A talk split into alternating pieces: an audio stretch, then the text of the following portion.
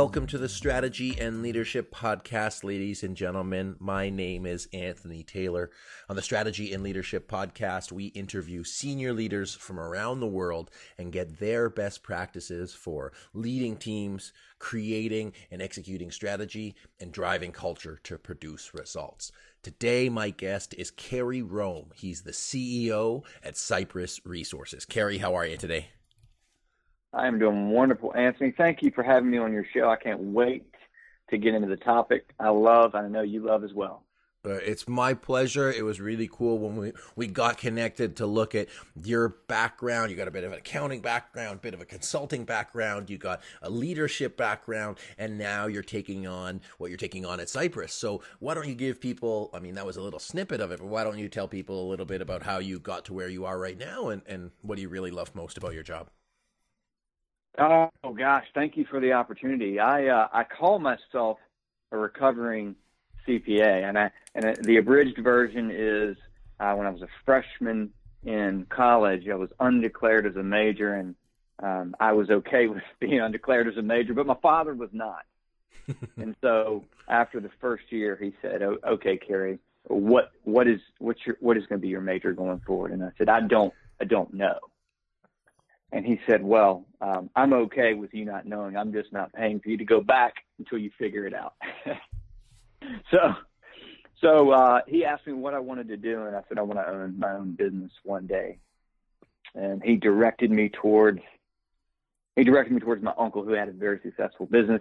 Turns out he was a, an, a CPA and accountant uh, by trade, and so he directed me towards that profession, and um, that's what I did went through somehow, some way, passed the CPA exam, worked at Arthur Andersen, as you um, you and I've uh, referenced before we got started, and that was that really opened my eyes to um, a multitude of, of really different types of businesses, and I just loved businesses. Um, Andersen got caught up in the Enron um, scandal. Um, the Justice Department um, largely blamed Arthur Andersen, and then came back two years later and said we were wrong. We shouldn't we shouldn't have blamed Andersen. We should not have indicted them. Nevertheless, it changed my course, and it it, it took me out of public accounting and forced me to jump into the middle of working in a business. I did that by accepting a role as a CFO and CEO of a small internet retail company, and I can get into some specifics about that. Great experience. Um, it, it, it was that was really more of a turnaround uh, than it was a um, uh, you know just come in and execute. And then um, had another company that I went to for a brief period of time before starting Cypress Resources. And I started out working on helping business leaders that, that didn't do a lot of what you and I are going to talk about, um, and then sort of had problems as a result of it. I chased problems for the first year, five years of my business. And 20, uh, 2009, late 09, I had COO of a large organization say, that's not where I need your help. I need your help helping me think through the work that has to get done. Uh, but but that I was thinking through that work 12 and 18 months ago, and that's where I needed your help. And that caused me to sort of change things into what we're what we work on now. We really work on putting vision and putting strategy to work. Once it's done, once you know where you want to go, man, that's where we take off. We build out a plan. We help you get there. That's awesome. Well, I mean, obviously, one of the reasons we wanted to chat was because you have a depth and breadth of experience.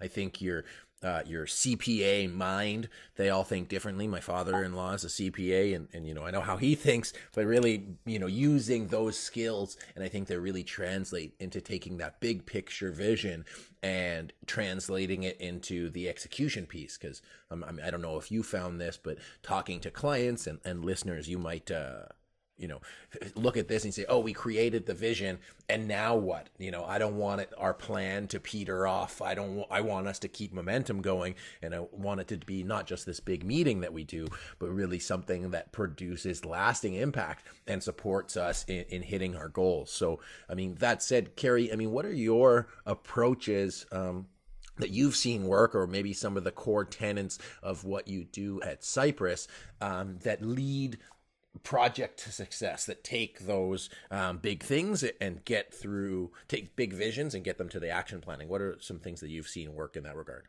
Yeah. Yeah thanks for the question.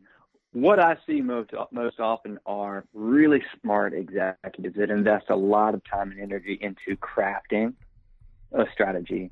And they also spend a lot of time and energy into creating the um, the PowerPoint. It's sort of the standard PowerPoint that we're going to present to the organization. And I see that's where uh, most things start to stop. They sort of get stuck on go. Um, the effort of creating the PowerPoint is is a great effort. It's a very it, it it's something where you're starting to narrow down and simplify the message to the organization. Uh, the other day, I spoke with the executive of a company, and he told me he was in charge of this PowerPoint.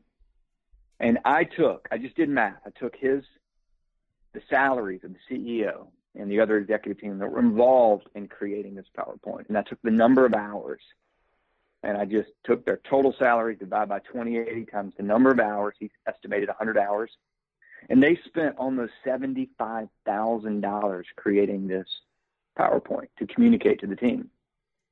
That excludes the cost of the strategy itself. Now, that's an internal cost, but it's a cost nonetheless. And it's really less of a cost and more of an investment.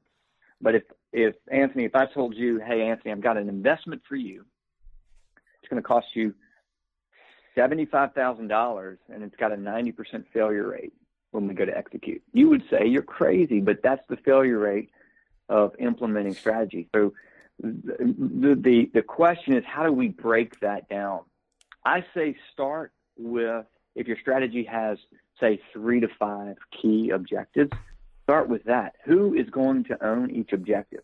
More than likely, there is an executive underneath the CEO that is in charge of owning uh, one of those objectives and start to break it down from that. And then for, with each of those different, each of those different executives, at that point, how are they going to to take it and understand their piece of the puzzle, clearly understand it, and then translate that into their functional area of the business? I think that's the biggest step right there. That's sort of step one. Perfect. And then if we broke that down, once you have and there, everybody has, I find, a slightly different approach, which is so great about strategy because there is no one right way yeah. to do it. It's whatever works for you. So, yeah. in your in your um, you know process, um, you take each objective, you assign it to somebody um, in, on the leadership team, and then from there, you know, what would you say are are the next? Like you cascade that down one more level. What yeah. would? Yeah. Let's say you exactly. have a senior leader listening. So, what should I do next? Yeah. Okay. So step two is to then take that one objective and to break that the way we like to do things is to break that into um, key results or milestone goals. We do that in three 90 day sprints. Now, why three? We, we, we all recognize there are four quarters in a year. However, the problem is there is planning, there's cleanup, and so we like to just break it into three 90 day sprints. If you're a leader, you think 12 and 18 months down the road, but most of your team is thinking 12 and 18 days down the road. So when we put something into a 90 day sort of uh, goal and a key result that needs to be achieved, now they can start to get their arms around, okay, I, we can do this in 90 days. And then we just simply break each of those 90 day goals that have a key result assigned to them into three distinct projects. They're sequential. Okay, what what is the first thing we have to do? And and after we do this first thing, what's the next thing we have to do? And and after that, what's the third thing we have to do? So that at the end of 90 days, we can say that we're on track to step into the second set, second uh, path of 90 days. And then we're going to assign a timeline around each of those projects and Anthony, when I when I say the the term project, most companies, uh, you know, they think project, and it, it's just sort of a an overused word. When we say project, a project is just the content of the situation. Well, for us, what's the situation? The situation of that project is the 90 day goal with a key result. And what's the and, and the 90 day goal with a key result maps to the executive's 12 month objective. And guess what? That 12 month objective, those all tie to the overall corporation. So once we map that down with a project and a timeline, now I'm looking for a project owner, not necessarily a project manager, but a project owner, someone that can get the big picture, but also be able to be able to see the details. And the most important thing of a project owner is I as an executive, I need that project owner to be able to come back and have a very efficient meeting with me. And we coach them, we coach those project owners to be prepared to have an efficient meeting by answering three questions. And we do this in our reporting piece. Number one, what's changed? Number two, how does that impact timeline? Number three, what do you need? Now, if you need something, we coach the project owner to then say, I've brought, I proactively went ahead and did a little research. Here are three viable options I believe would help me out. And then you're simply asking the executive as the project owner, help me make this decision. Help me make an informed decision so we can keep moving this forward. And of course, the last piece is resources. It's in our name, but it is what are you going to need, both internal and external? What are you going to need to get this done? The worst thing a leader can do is to charge their team with something and not give them the resources to get it done. Hmm. Absolutely. Wow. That's awesome. Okay. I quick question, point of clarification before I summarize. When you talk about the three distinct projects, are they three distinct projects for each 90 days or three project within each 90 day sprint? Uh, there are three projects within each 90 days. So think about an executive, or think about let's say let's say there are five key objectives that, that map to an overall strategy. Mm-hmm. Now think about it, it, There's an executive for each one of those objectives. Mm-hmm. There's an executive owner over each objective. With our system, that's nine projects per executive. That's that's 45 strategic projects in flight. That is a lot. Mm-hmm. That is a lot. So yes, it's three per 90 days. Now, all we're doing, Anthony, is we're breaking down things that might be, uh, we're, we're breaking the tendency of creating a 12 month or a nine month project where people get, uh, they get lost as the overall outcome desired. They get lost in the nuances and the details and the exercise of the project itself and don't quickly associate with a, with a quick win a key result. And so that's what we're just simply breaking it down into smaller increments. Yeah, absolutely. Okay, so I'm gonna I'm gonna summarize all this, and then we're gonna go all the way back up. So we have our however many strategic objectives that you have. Each strategic objective, you know, whether it's three or five, please don't do more than five uh, unless you got a huge organization.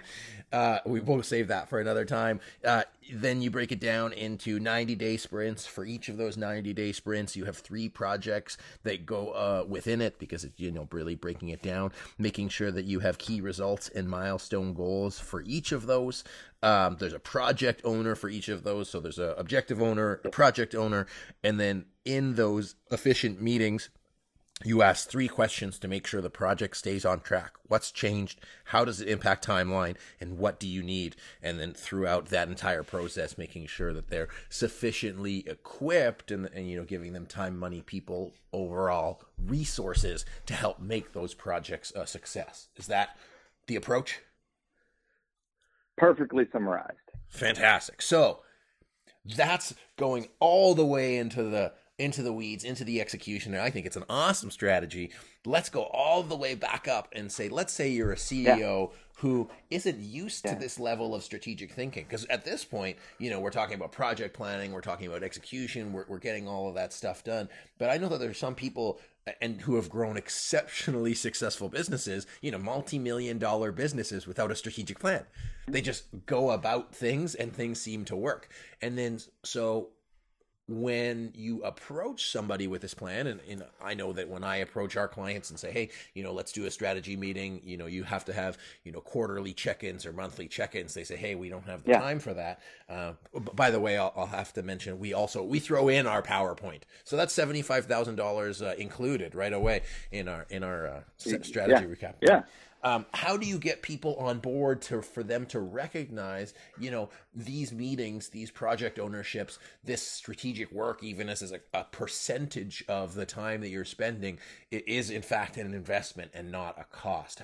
How do those conversations go for you? And um, you know, for our listeners, you know, how can they uh, maybe if it takes convincing of upper level leadership to say, hey, you know, we need to start putting some investment into strategy, or you know, we're under resourcing our strategy and it's showing in our you know 95% project failure. So, h- how do we get the ball rolling yeah. on strategic thinking from an organizational perspective? Yeah, well, as you well know, um, connect, getting that CEO's attention is one of the hardest things to do. Uh, when when I get an executive's attention, and, and sometimes the CEO uh, may not drive strategy. It may be the CFO. It may be the COO. Um, but when I get their attention and I show them our one-page system, where for an executive owner of a key objective we can demonstrate on one page, very, very clean and simple, all that they have in flight.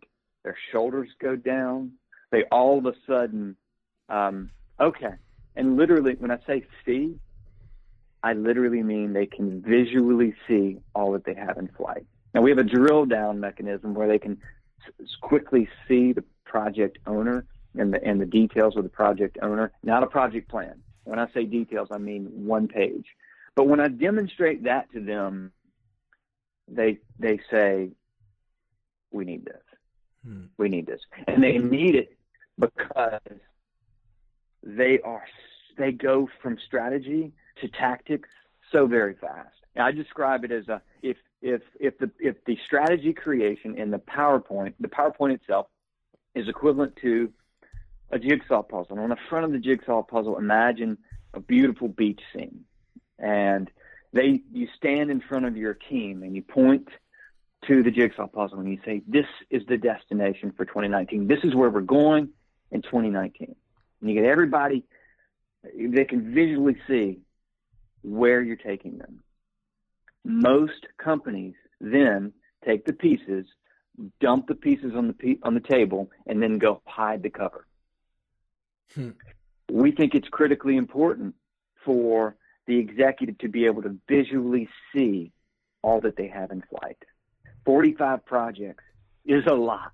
You need to visually be able to see it. You need to quickly, efficiently be able to grasp the the uh, the high level details that require a decision for those projects. That's what the executives need. They don't need the nuances of a project management tool.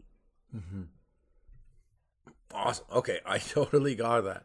Um, so I, I don't know exactly which way I want to ask you because there's a part of me who wants to ask you about culture and how you get the people bought into this.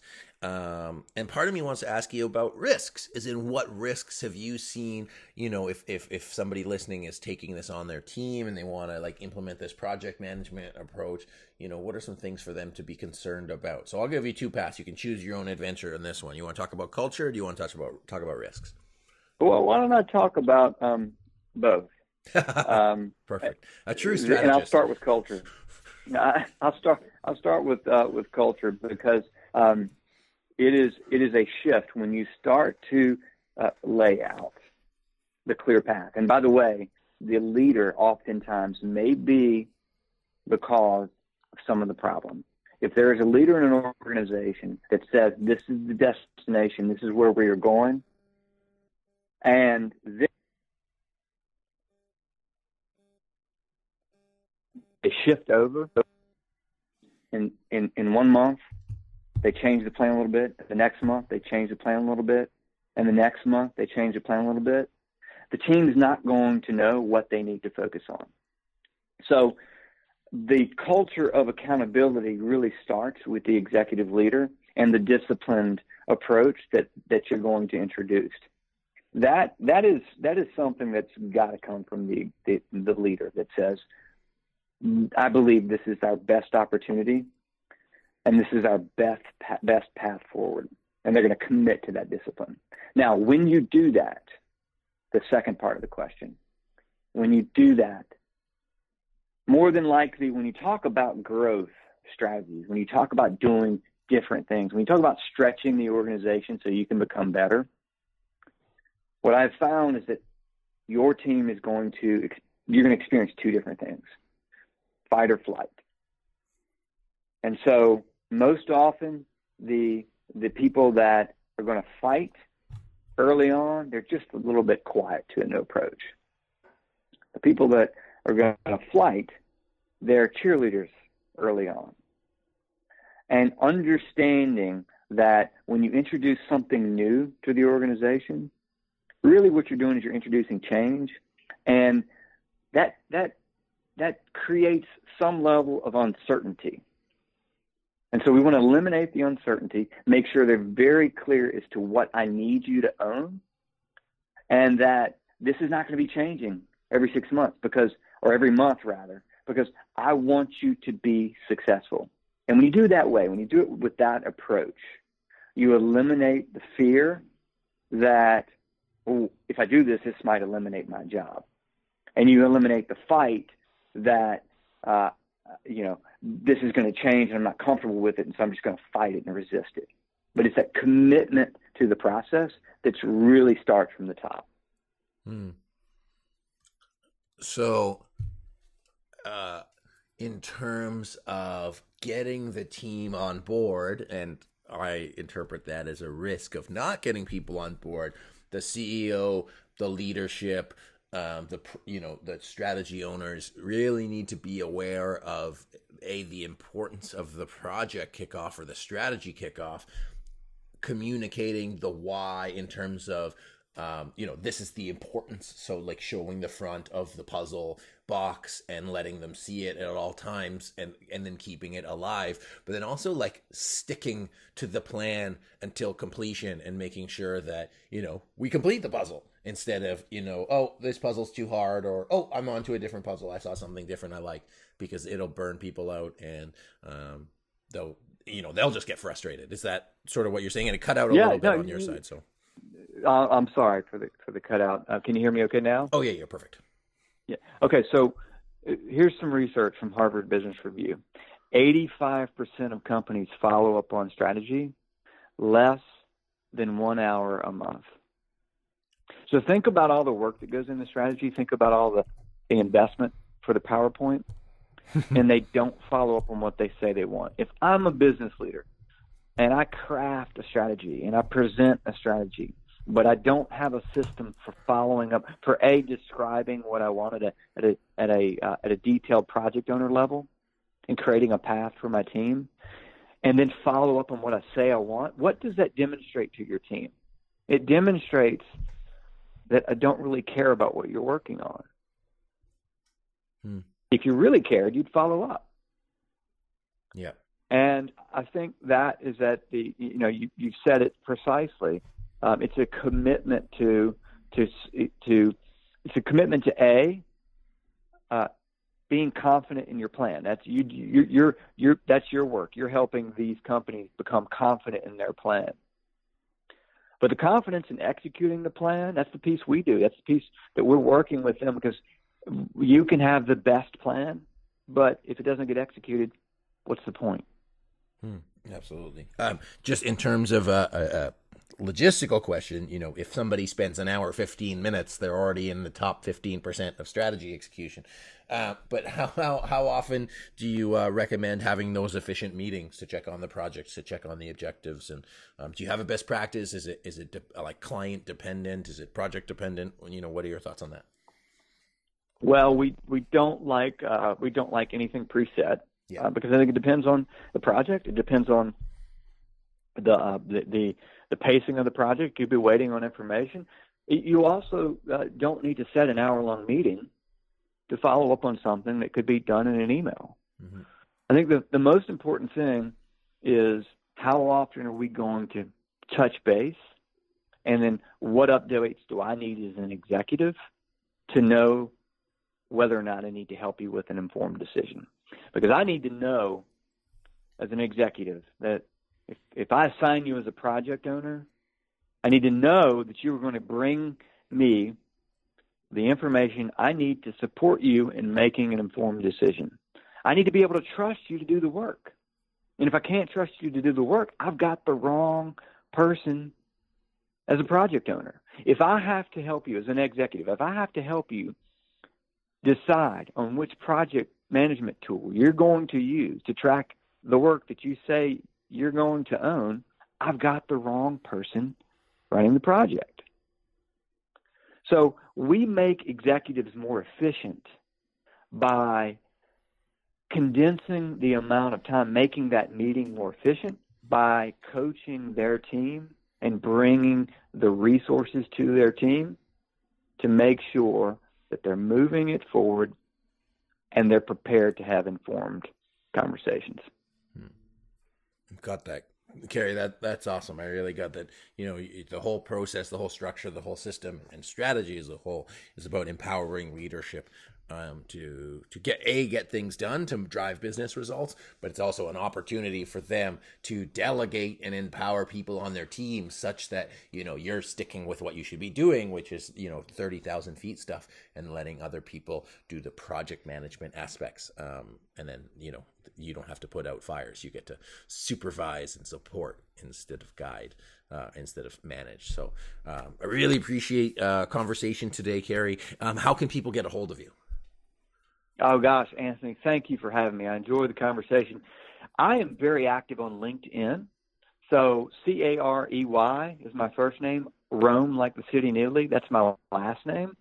Uh, you can find me on LinkedIn, and I'm pretty active. Love posting. I, I do videos and and post, and just anything I can do to help out, I would love to do it.